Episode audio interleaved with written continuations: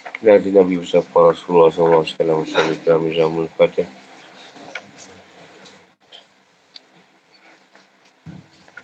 Bismillahirrahmanirrahim Rabbi Syradi Syradi wa Yasmi Amni wa lukna sami lisani Kau kawal Muhammad Allahumma inna fadlimu laika bayani Kini nafsi wa lam hakim Wa tasfatina ibu biasa Wa wa al-wa Aku isyain wa fi ilmi Kata inni Allah Kata fadlimu laika bayani Tarika kulis mawa syau ilmu. Assalamualaikum warahmatullahi wabarakatuh.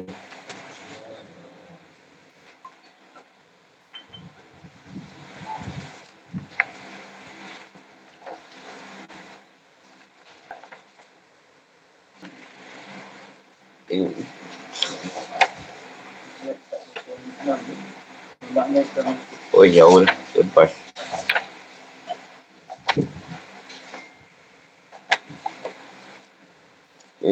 Ini tajuk tafsir memakmurkan masjid. Surah Taubah ayat 17 dan 18. Bismillahirrahmanirrahim. ما كان للمشركين أن يعمروا مساجد الله شاهدين على أنفسهم بالكفر أولئك حبطت أعمالهم وفي النار هم خالدون إنما يعمر مساجد الله من آمن بالله واليوم الآخر وأقام الصلاة وآتى الزكاة ولم يخش إلا الله وعسى أولئك أن يكونوا من المهتدين Tidaklah pantas orang-orang musyrik memakmurkan masjid Allah pada mereka mengakui bahawa mereka sendiri kafir. Mereka itu sia-sia amalnya dan mereka kekal di dalam neraka. Semuanya yang makmurkan masjid Allah adalah orang-orang yang beriman kepada Allah dan hari kemudian. Serta tetap melaksanakan solat, menaikkan zakat dan tidak takut kepada apapun kecuali kepada Allah. Maka mudah-mudahan mereka termasuk orang-orang yang mendapat petunjuk. Maka nani musyrikin. Tidak sah untuk mereka. Dan tidak segiannya terjadi bagi mereka an ya'muru masajid Allah. Yang ambil daripada imaratul masajid. Makmurkan masjid. Untuk bahasa dalam tapi masjid tinggal dan beribadah di dalamnya. Membangun dan memugar masjid. Makmurkan masjid ada dua, dua macam. Syazahir dan Maknawi Syazahir adalah berupa pengukuhan bangunan, membangun, memugar, membersihkan, memberi perkakas, memberi lampu, masuk dan duduk di dalamnya. Manawi adalah berupa solat, fikir, itikaf dan berkunjung untuk beribadah di dalamnya. Ini mencakupi ibadat umrah. Yang termasuk zikir adalah belajar ilmu, bahkan itu adalah yang paling agung dan mulia. Belajar ilmu itu yang paling agung dan mulia. Kita boleh menjaganya dari hal-hal seperti kata-kata duniawi. Apalagi kata-kata tidak berguna. Sebagaimana pendapat zaman syari. Meja ada dua macam. Pertama, dimasuk dalam masjid haram. Kerana masjid haram adalah arah kiblat. Adalah kiblat dan imam sebuah masjid. Itu segala masjid.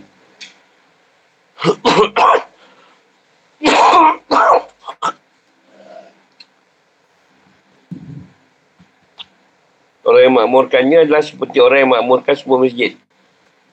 Juga kerana setiap tanah darinya ada masjid. Kedua dimaksud adalah jenis masjid yang mencakupi masjid haram. Jika orang musyrik tidak berhak makmurkan jenis masjid untuk tidak memakmurkan masjid haram adalah lebih tidak utama. Maksudnya orang musyrik tidak akan konsisten untuk mengaburkan dua perkara yang berlawanan. Yang ini memakmurkan tempat-tempat menyembah Allah dalam keadaan kupur kepada Allah dan engkar. Tak mau beribadah kepadanya. Kata masjid adalah bentuk jamak dari masjid. Ini tempat sujud. Kemudian menjadi nama untuk rumah yang dikhususkan untuk beribadah. Orang yang membaca masjid Allah. Maksudnya adalah masjid haram. Masjid yang paling mulia di muka bumi. Syahidin na'alal anfusihim bil Mana syahadah Makna syahadah di sini lah tampaknya kekufuran mereka Ha, bahawa mereka pasang patung-patung di sekitar Kaabah. Dan tawaf dalam keadaan telanjang. Mereka mengatakan kami tidak tawaf dengan pakaian yang dengannya, kami melakukan masyarakat. Sebab mereka tahu satu putaran atau satu pusingan. Mereka bersujud kepada bala-bala itu. Habitat batal. Akmaluhum, amal perbuatan mereka. Amal perbuatan mereka batal. Kata ada syarat yang diperlukan oleh amal tersebut. Yang ini keimanan. Dia tak masuk Islam tapi dia pergi masjid di haram. Di Kaabah buat tawak. Dia tak sembah Allah. Itu maksud dia.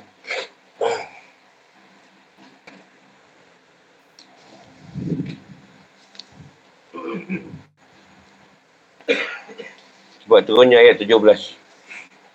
Ibn Abbas meriwayatkan dari Ibn Abbas. Dia mengatakan bahawa Al-Abbas ceritakan pada hari perang badan mengatakan bahawa jika dia mendahului kami kan Islam hijrah dan jihad kami telah memakmurkan Masjid Haram.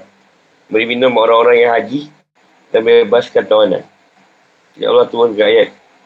Maka dari musyrikin An ya'muru masjid Allah.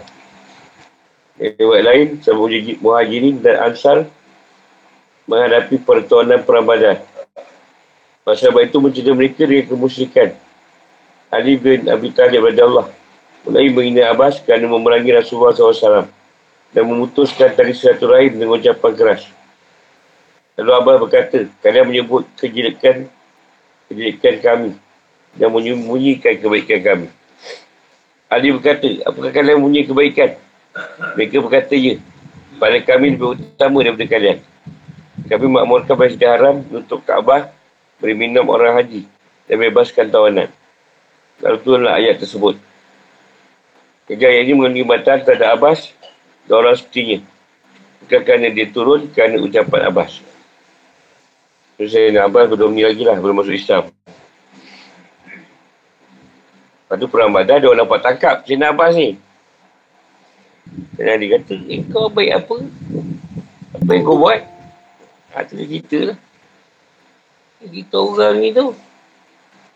Tutup Kaabah. Kejikan kelabu Kaabah. Orang haji kita orang bagi minum.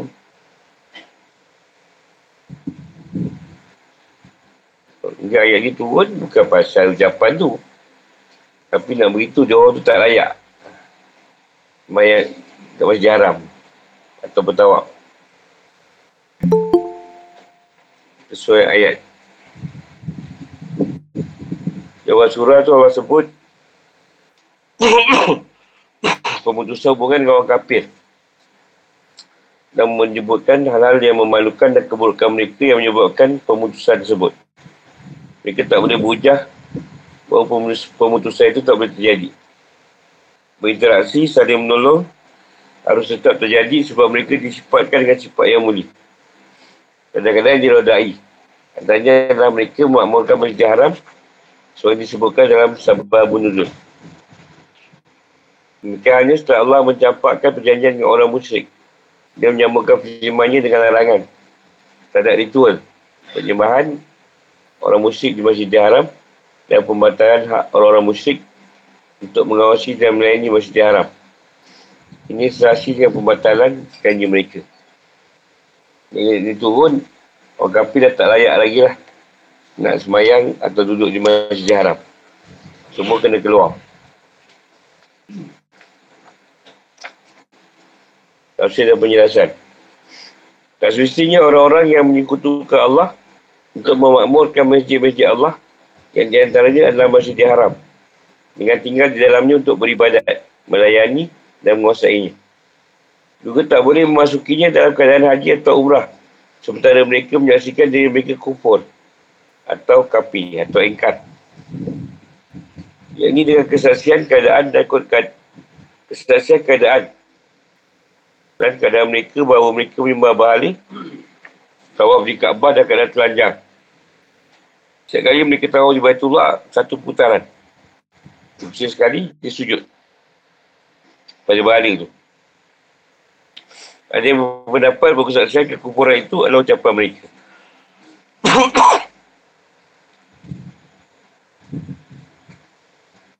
La baik la, la syarikil lak.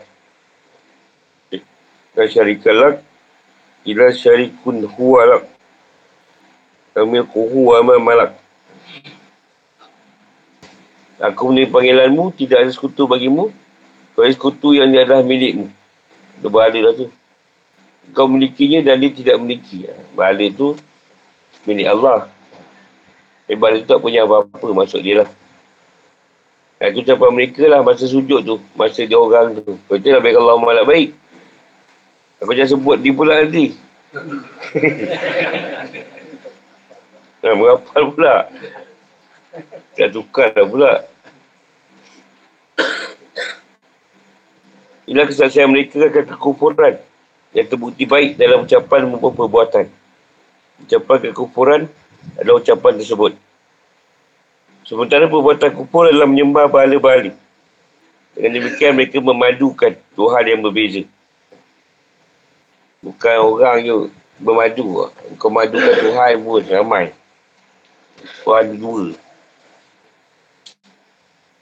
Dua perkara bertentangan. Tak boleh dipadukan secara benar. Yang ini memakmurkan Baitullah dan mengkufurinya. Baitullah kau makmurkan tapi Allah kau tak nak sembah. Tak nak ikut. Itu yang banyak kalau orang nak pergi sana, disuruh betulkan dulu keadaan dia orang. Sebab banyaknya sebayang tapi tak sembah Allah. Bagi solat ikut-ikutan. Kau sembah benda kau tak kenal, kau pelik. Hanya pasal Allah kau tak tahu. Terus bayang.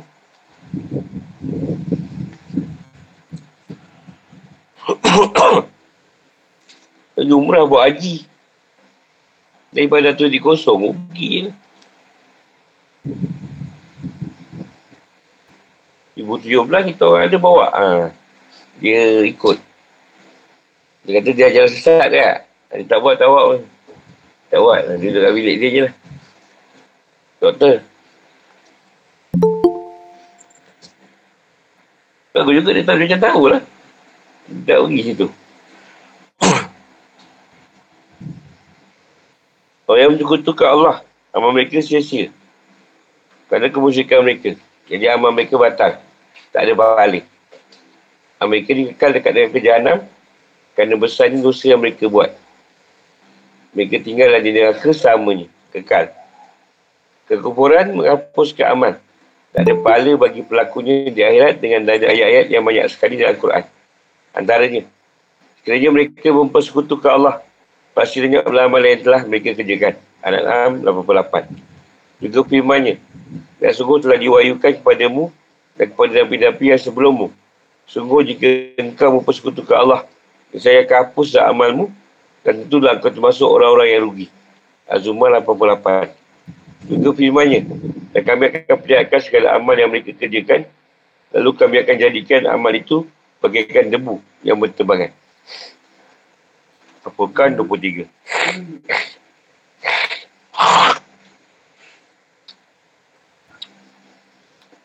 Di akhirat esok, orang tu amal banyak. Tapi kita tengok amalan ni ibarat debu yang berterbangan. Tidak ada satu pun yang dapat pahala. Sebab dia buat ibadah tu dalam keadaan dia tak kenal atau dia tak tahu apa, dia buat untuk siapa. Jadi, tak ada apalah kosong amalan tu.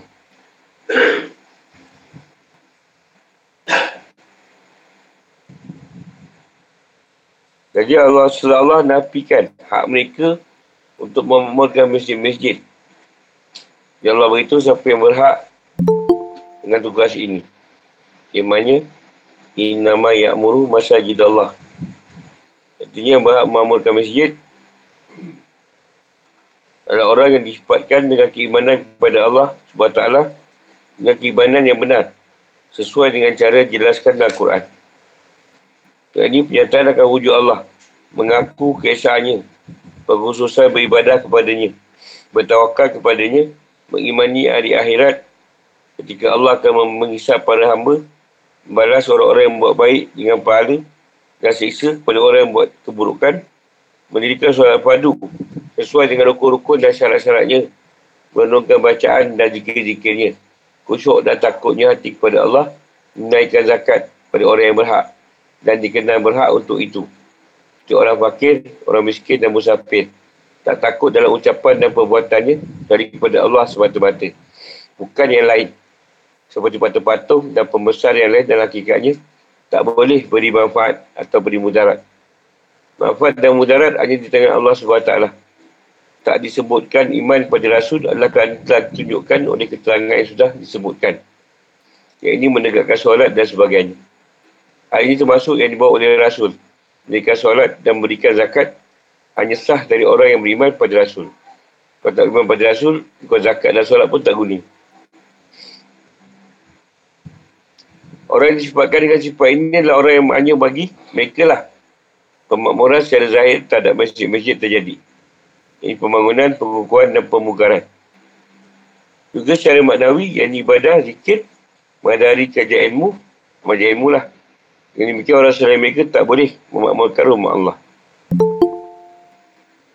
Yang disebut tu adalah orang yang diharapkan dengan hak untuk menjadi orang-orang yang dapat petunjuk. Kebaikan selamanya. Dan petunjuk kepada apa yang buat Allah cinta dan redha. Yang berhak mendapatkan pahala atau buatan mereka bukan orang musyrik yang sesat yang memadukan perkara-perkara yang berlawanan. Mereka menyekutukan Allah, mengkufuri apa yang dibawa oleh Rasulnya, sujud kepada bala-bala, kemudian memberikan beberapa pelayanan untuk masjid haram. Apa yang dipahami dari kata asal tidak dimasukkan sesuai makna yang sebenarnya. Itu tak sah hal itu muncul dari Allah. Sebab itu adalah dugaan terjadinya perkara yang penyebabnya diprediksikan terjadi. Masuk ayat ni tadi dia orang kafir ni harapan ni dia buat yang baik untuk masjid haram tu maknanya Tuhan pandang ni ha, maksud dia.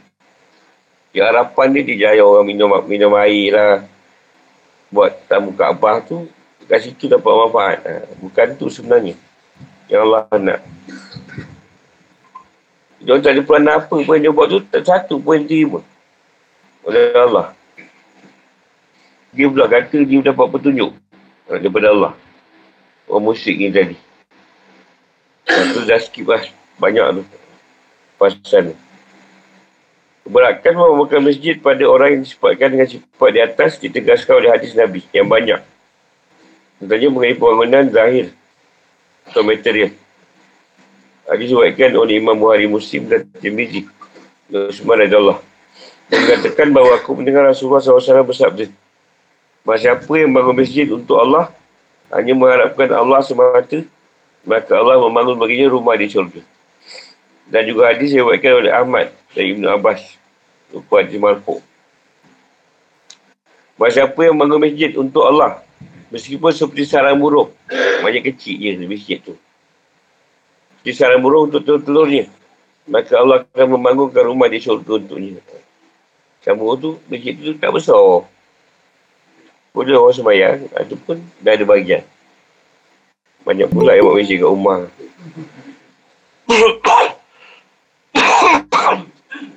Hari Nabi Osama dan Abu Syekh meriwayatkan dengan sanad daif dari Anas radhiyallahu Masa siapa yang lampu di masjid, maka pada mereka dan mereka berikut aras, mohon ampun untuk orang itu. Sama dalam masjid itu ada cari dari lampu tersebut. Banyak pula yang buat lampu ni kan. Sama lah. Lepas bayang. Kan masjid kan, tangkap. Nama dasar. Tiba tu nama. Masjid. Ya Al-Ma'rif kan. Eh. Taju je band, band datang. Kan bukan boleh ya, tu nama dasar. Dan masa tu mesti ada masjid. Ha. Masjid lah ni. Dia tanya adalah pemakmuran masjid secara maknawi. Riwayatkan oleh Imam Buhari Muslim, Al-Hafiz, Abu Bakar Al-Bazal, Abdul bin Humaid dari Anas bin Malik. Dia mengatakan bahawa Rasulullah SAW bersabda, yang memegang masjid hanyalah keluarga Allah. diwakilkan oleh Ahmad, Tirmizi, Ibn Majah, Al-Hakim dan Ibn Madawih dari Abu Al-Qudti Bahawasanya Rasulullah SAW bersabda. Jika kalian melihat laki-laki yang berhasilkan pergi ke masjid, maka, saksikanlah dia beriman. Sebab tak berfirman, Innama ya'muru masjid masjid Allah man amana billah wal yaumil akhir. Juga sabda Nabi SAW dalam hadis diriwayatkan oleh At-Tabrani dalam Mujah Al-Kabir dari Ibnu Mas'ud. Inilah hadis Da'id. Allah SWT berfirman, Sebenarnya rumah-rumahku di bumi ku adalah masjid-masjid. Orang yang mengunjunginya adalah orang-orang yang makmurkannya. Maka alangkah baiknya seorang hamba yang bersuci di rumahnya dan mengunjungiku di rumahku. Maka kewajipan orang yang dikunjungi adalah memuliakan orang yang mengunjunginya. Nabi Muhammad SAW memperingatkan agar tidak merosak kemudian masjid-masjid. Sebenarnya diwakilkan oleh Atta Berani dalam Mujam Al-Kabir Ibnu Mas'ud. Ini hadis Zaid. Dia bersabda, akan datang dari zaman manusia dari umatku. Mereka mendatangi masjid-masjid, duduk dalamnya dengan melengkau, baring. Jika mereka adalah dunia dan kita dunia. Janganlah kalian duduk dengan mereka. Allah tidak perlukan kepada mereka. Baik zaman Nabi sebut. Dan hadis lain, berbicara di masjid boleh memakan kebaikan. Sebagaimana binatang ternak memakan rumput. Ini borak-borak di masjid.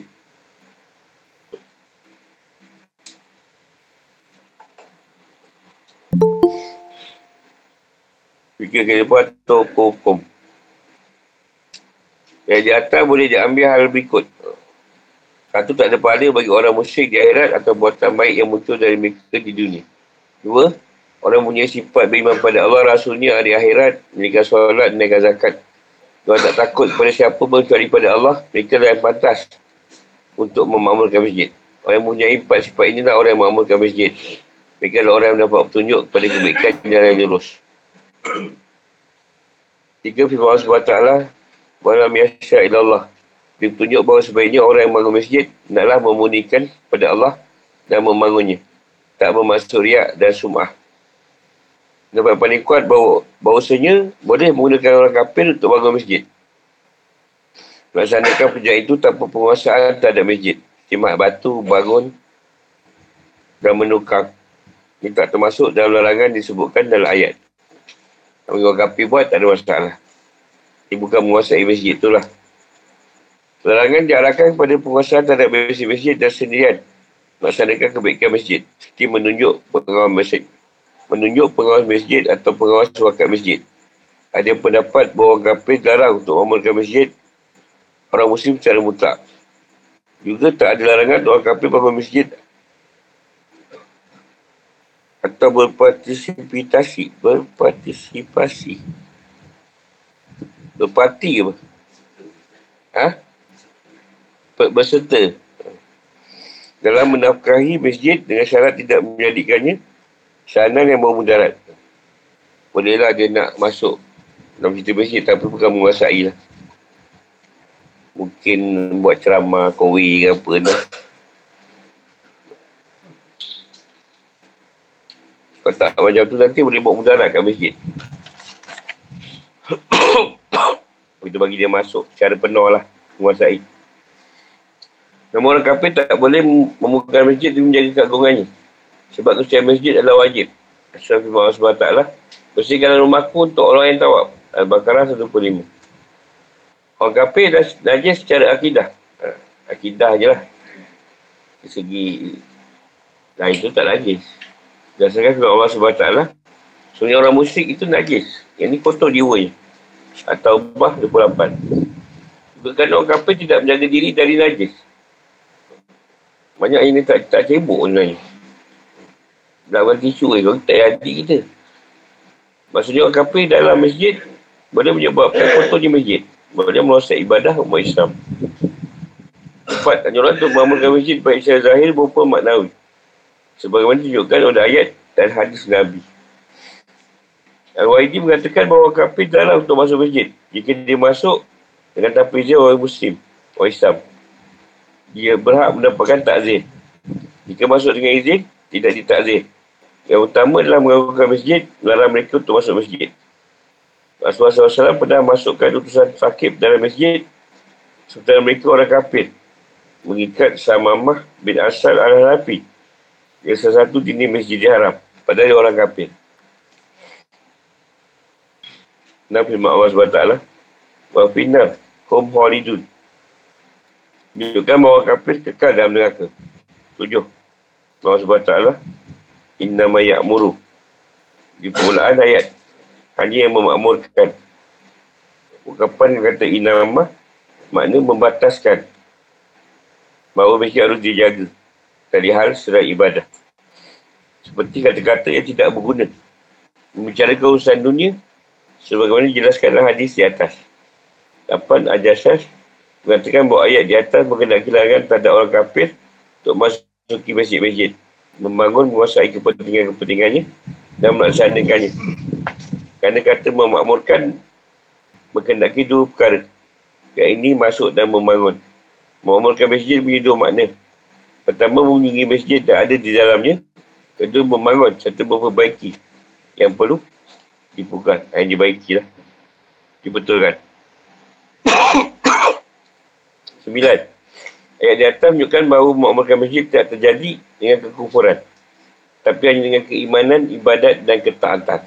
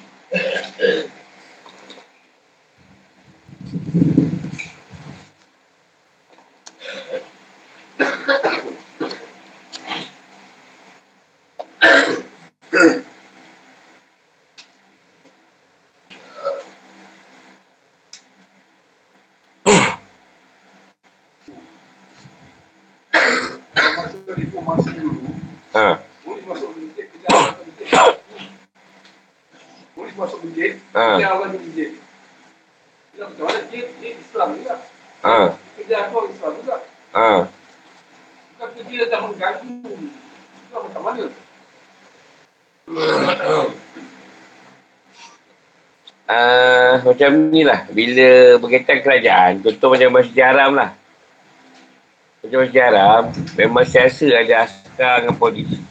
Kita salah tempat pun, kena marah. Jadi, kalau di Malaysia ni, okey lagi lah. Sekali skala dia kacau. Dekat sana tak senang kita. Duduk ramai tak boleh. Duduk lalu kalau masjid tempat semayang. Dia lalu tak kena, dia angkatnya kita. Ha, jadi sebenarnya tak ada masalah pun berkaitan dengan penguasa. Kalau dia bagi alam lagi dahsyat. Teruk lagi kena. Melia, melia, melia dia dalam tu. Siasa ada. Kau dia dengan askar. Sentiasa je. Tak ada silap lah. Ha, baik, sini saya salah je. Macam reformasi tu je. dia lebih pada politik lah tu. Dia tak nak orang politik kot. Kita kira okey lah, polis tak ada lah tu kat masjid. Datang semayang je. Yang macam reformasi lama lah kan. Kalau masjid haram tu sepanjang masa, tak ada silap sikit. Kita duk cuak pasal poli je dia kan. Duk ramai tak boleh. Kau jalan tak boleh berhenti. Jalan je. Berhenti kejap je. Oh lah, halas, halas. Halas saja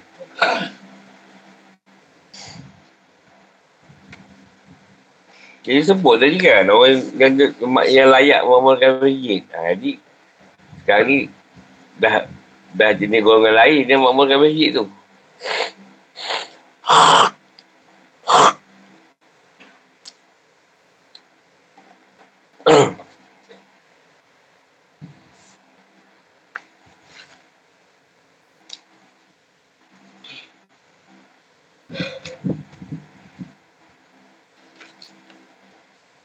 Peringkat dulu bila dia tak boleh nak makan masjid, dia orang buatlah masjid atas nama lain. Masjid juga. Kau tak tak nama masjid. Sekarang ada yang marah. Tapi tempat tu adalah masjid. Dibuatlah dalam madrasah. Masjid-masjid tu buat dalam madrasah. Ha, share-share tu. Sebab dia tak boleh nak duduk kat masjid tu. Kat masjid tu ada pengurusi dia. Dah ada orang-orang yang menguasai. Jadi orang ni, dia nak. Nak apa? Alah, orang dulu dah bawa tarikat dia lah. Dan perjalanan dia. Jadi dia kena tempat yang dia kuasai tempat tu. Boleh boleh bawa. Contoh, dia nak belajar ilmu bukan depan maghrib sampai isyak je. Tak cukup. Masa tu. Masa dia panjang. Jadi, dia kena tempat dia sendiri. Yang dia boleh menjalankan dakwah dia.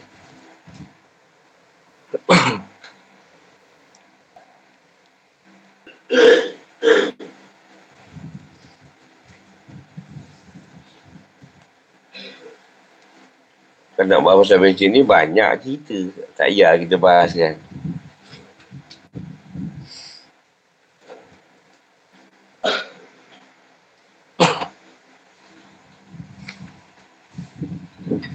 Malaysia ni Malaysia macam kaya-kaya.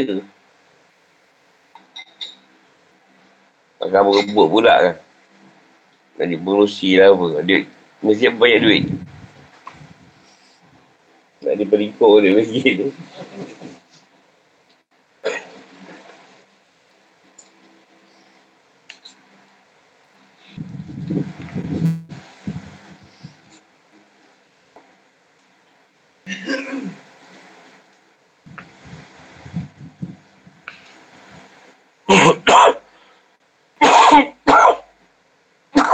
Saya tanya.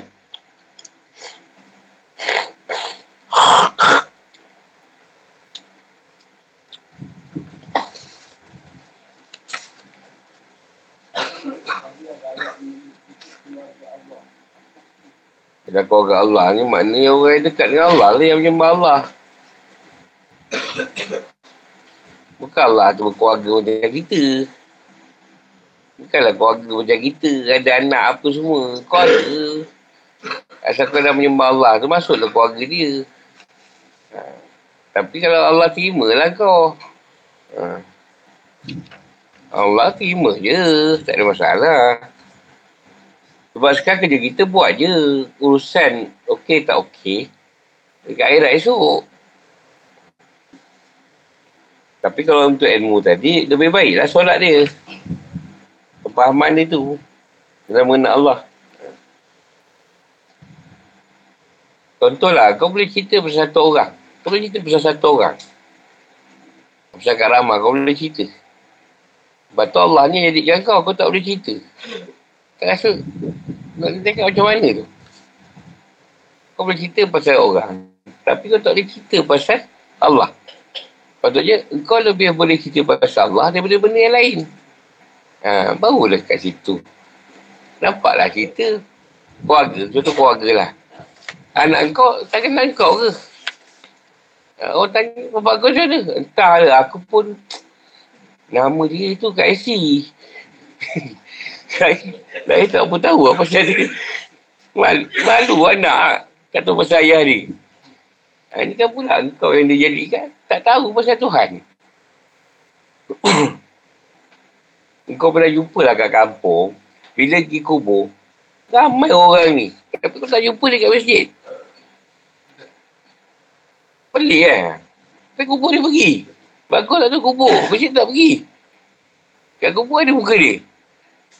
Ada menggali lah apa semua bagus. Malaysia dia tak pergi. Semayang pun tak. Kan dia kat kubur tu, betul ingat mati kan. Dia tak ingat tu. Sebab selalu kat kubur dia banyak berkampung selalu. Biasa kat kubur ni. Orang-orang kat kampung yang gadah-gadah lah. Orang kata hati kering kat kubur. Dia tak semayang pun.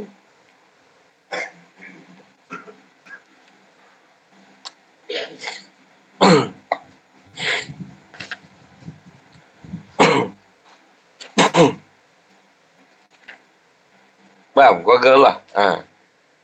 Macam kau kata kau keluarga Allah? Kau kenal Allah? Kau sembah tapi kau tak cerita pasal dia. Macam mana?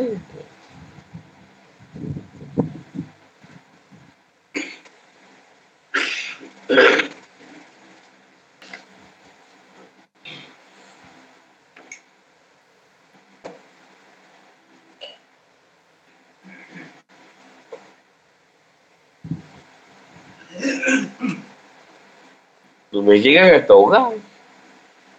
Kata orang ke masjid. Macam-macam lah. tak payah cerita. Apa duduk masjid tahulah.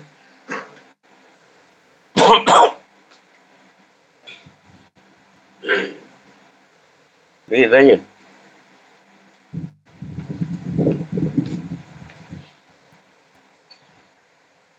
Kita ambil bau lah orang kapi. Tak payahlah cerita najis akidah tu. Kalau kau biasa duduk dengan orang yang bukan Islam lah. Bau dia lain. Ha. Macam bau je lah. Tak payah yang lain lah. Kau pergi rumah dia lagi Allah Alam lah.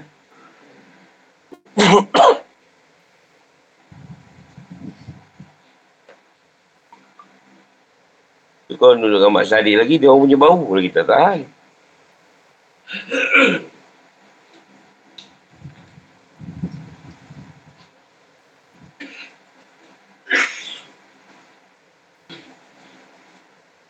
Lagi, lagi. Nanti bawa masjid ni dah cerita lah. Orang masjid tu. Eh, oh.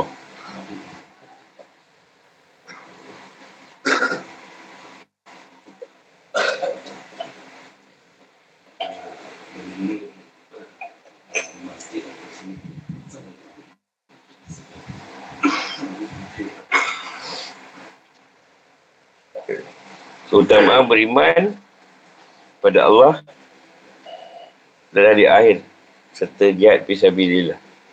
Surah Taubah ayat 19 hingga 20.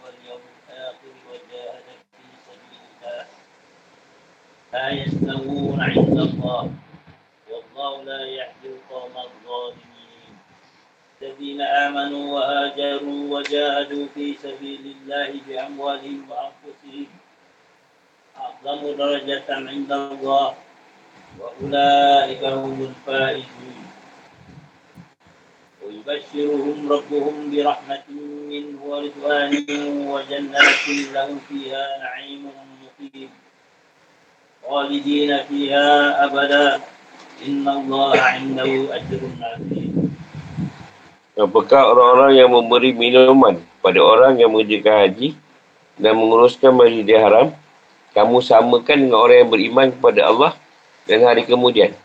Kita berjihad di jalan Allah. Mereka tak sama di sisi Allah. Allah tak memberikan petunjuk kepada orang-orang yang zalim. Orang yang beriman dan berhijrah serta berjihad di jalan Allah. Dengan harta dan jiwa mereka. Dan lebih tinggi darjatnya di sisi Allah. Mereka itulah orang-orang yang memperoleh kemenangan. Tuhan mengembirakan mereka dengan memberikan rahmat, keredaan dan syurga.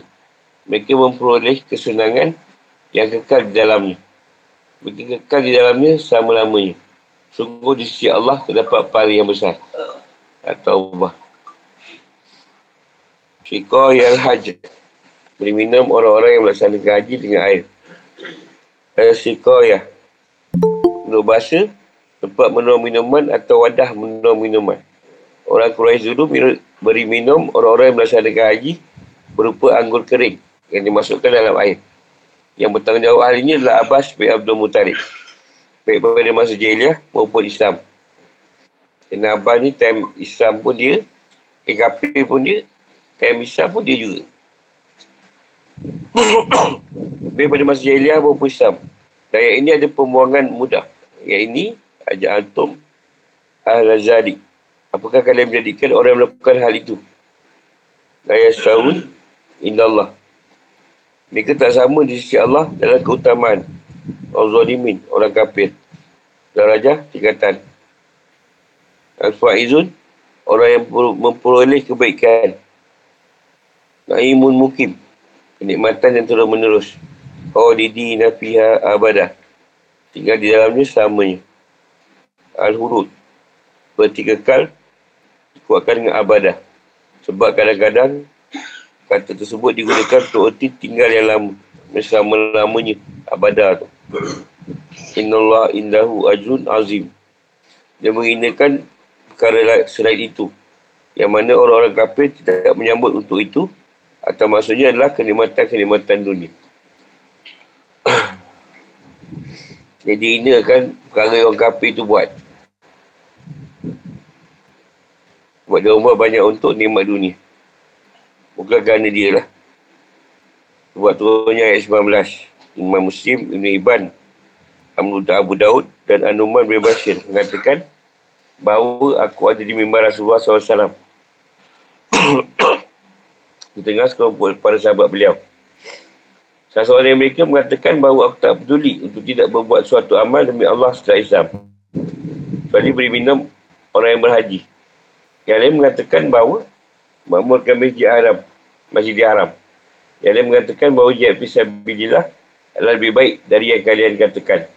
Lalu Umar menghadik mereka dan mengatakan bahawa janganlah kalian menggerakkan suara di mimbar Rasulullah. Hari itu adalah hari Jumaat. Jika aku selesai solat Jumaat, aku melihat Rasulullah SAW minta fatwa. Ini apa yang mereka persisihkan. Ya Allah turunkan ayat 19. Kau gaduh lah, ni baik, ni baik, ni baik.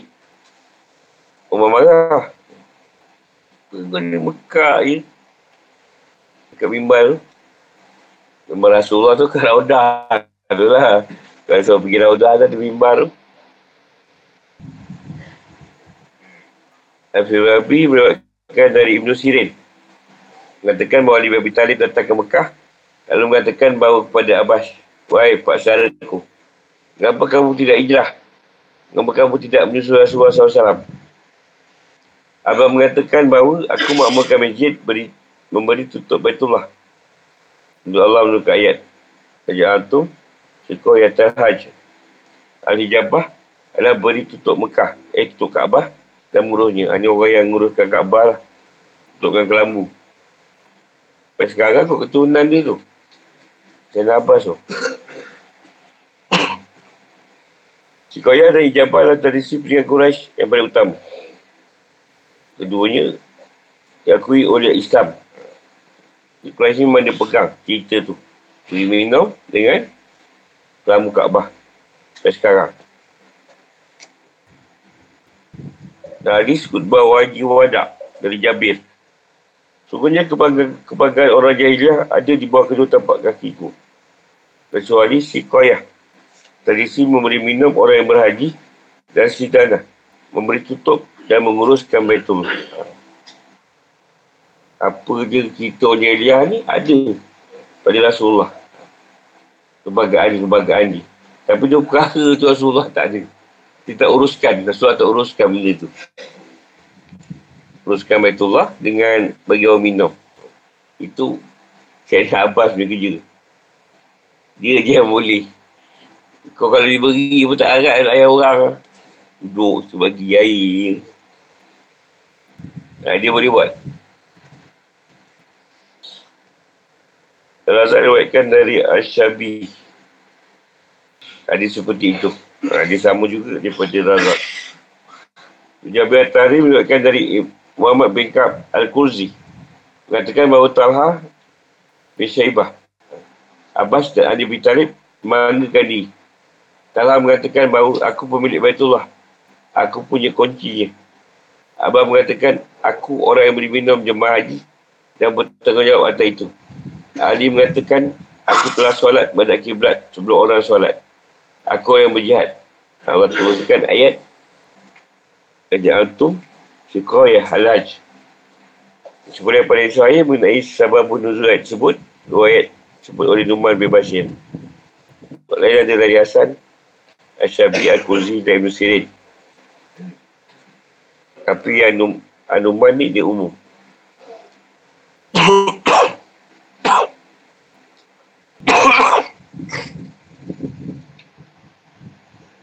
Supaya pegang kunci tu keturunan Talha lah. Sampai sekarang kunci Kaabah. Saya ayat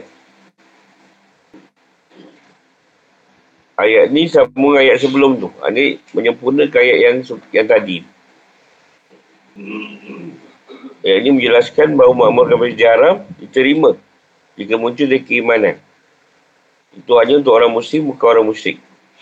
Ini menjelaskan bahawa iman dan jihad lebih utama daripada yang dibanggakan oleh orang musyrik. Ini memamurkan masjid dan beri minum jemaah haji. Jihad tu lebih utama lah. Daripada dua perkara tadi tu. Yang dia untuk bangga-bangga kan.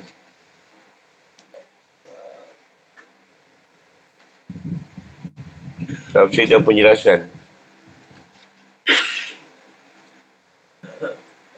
Pendapat yang paling benar adalah ayat ini mengandungi sifat saling membanggakan diri.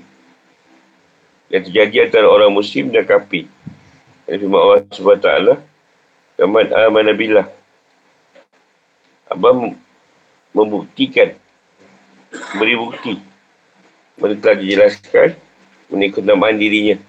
Bahawa dia makmurkan masjid haram dan beri minum orang yang berhaji. Maknanya apakah kalian menjadikan orang yang, makmur, orang yang beri minum jemaah haji makmurkan masjid haram setiap orang yang beriman kepada Allah dari akhirat.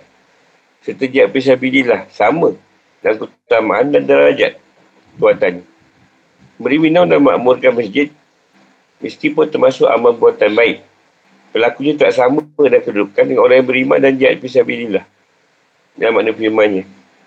La yastawuna indallah.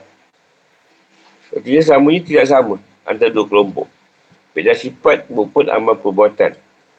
Lakukan Allah maupun pembuktiannya di dunia maupun akhirat. Jadi Allah jelaskan kerjasama mereka dengan firmannya. Wallahu la yahdi Wallahu la yahdi kaumaz zalimin. Artinya Allah tak beri petunjuk pada orang kafir dalam amal perbuatan mereka dan lebih utama dan lebih unggul tingkatannya. Sebab dia dah menghapuskan cahaya pada hati mereka. Maksudnya orang musyrik jadi engkar. Engkar dengan Allah. Jadi apa perbuatannya dia hapuskan. Atau Tuhan lupuskan. Atau disamakan. Kalau dia kata sama dengan orang mukmin punya amalan. Atau orang Islam. Amalan mereka tak ada pahala. Kosong.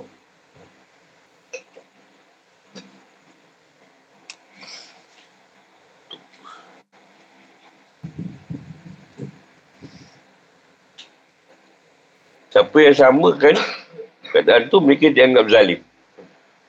Zalim dengan kekufuran. Iman pada Allah dari akhirat.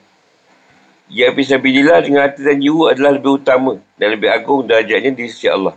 Daripada beri minum jemaah haji, memberi tutup Kaabah serta memakmurkan Masjid Haram.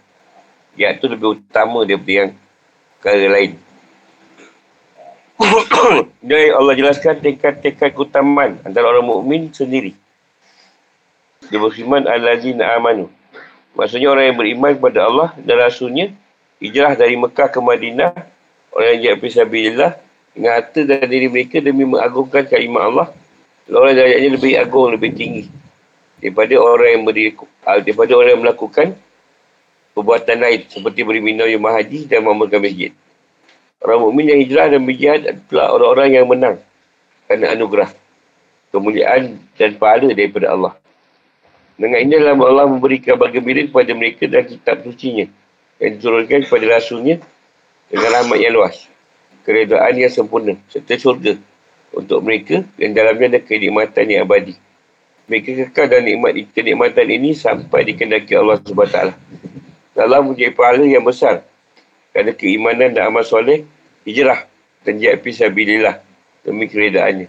Sebab firman Allah taala Allah menjanjikan kepada orang-orang mukmin laki-laki dan perempuan akan mendapat syurga yang mengalir di bawahnya sungai-sungai. Mereka kekal di dalamnya dan mendapat tempat yang baik di syurga Adnan. Dan keadaan Allah lebih besar. Itulah kemenangan yang agung. At-Taubah 32. Keadaan artinya puncak kebaikan. Itulah sesuatu yang bersifat rohani. Pada syurga adalah sesuatu yang material. Iaitu keenakan hidup. Dan kenyamanannya. Memuari musim. At-Timizi. Dan anda saya diriwayatkan dari Abu Sayyid Al-Qudri. Dia mengatakan bahawa sebuah sahabat bersabda. Sungguhnya Allah berfirman kepada penduduk syurga. Wahai penduduk syurga. Mereka menjawab. Kami menulis panggilanmu, wahai Tuhan kami. Kebahagiaanmu. Kebahagiaan bagimu. Allah berfirman. Apakah kalian redha? Mereka menjawab, kenapa kamu tidak reda? Kau telah memberi kami apa yang tidak engkau berikan pada seorang pun dari makhlukmu. Allah berfirman, Aku akan beri kalian yang lebih utama dari itu. Mereka mengatakan bahawa, Wahai Tuhan kami, apa yang lebih utama daripada itu? Allah berfirman, Aku halalkan untuk kalian keadaanku. Aku tak akan muka kepada kalian selama-lamanya. Dia duduk pada nak usul mariah. Dia redha dengan Allah dan Allah redha akan dia.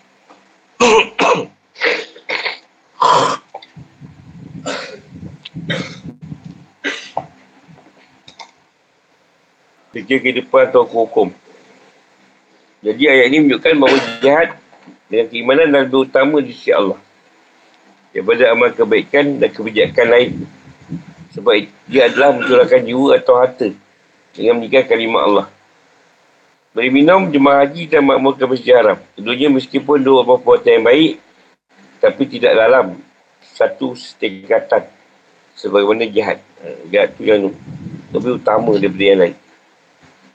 Iwatkan dari Al-Hasan Al-Basri. Dia mengatakan bahawa ayat Haji Antum Syukur Yang Haji. Turun mengenai Ali Abbas Uthman dan Syaibah.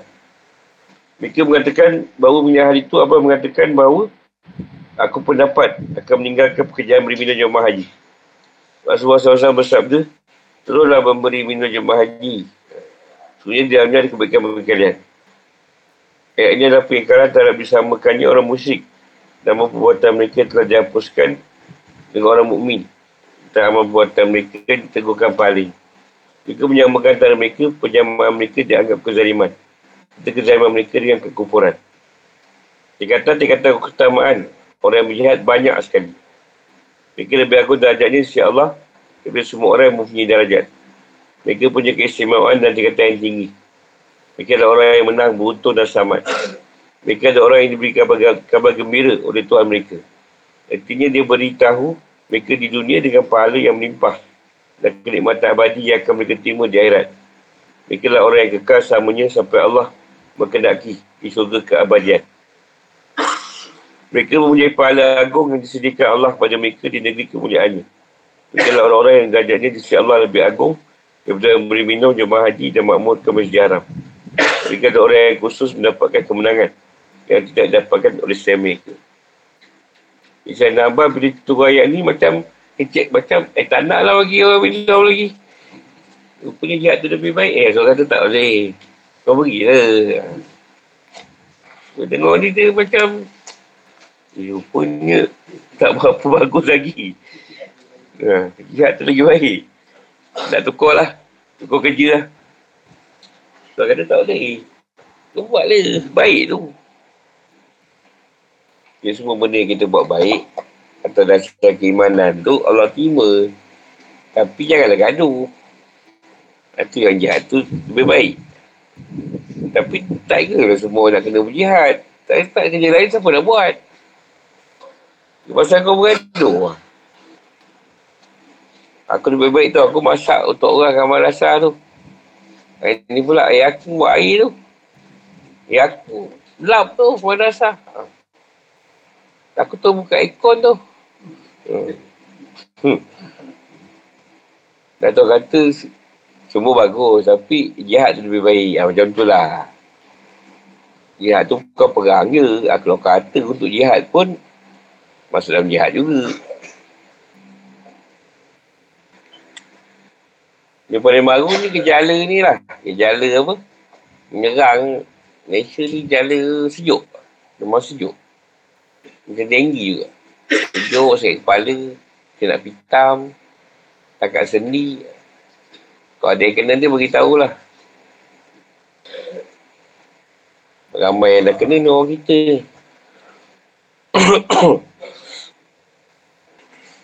Kalau pergi ke net ke dia macam nak cari denggi. Tapi bukan denggi sebenarnya. Dia wabak. Tu mungkin sakit terkini kat Malaysia kot. Biasa kalau sakit terkini ni, kita kena dulu.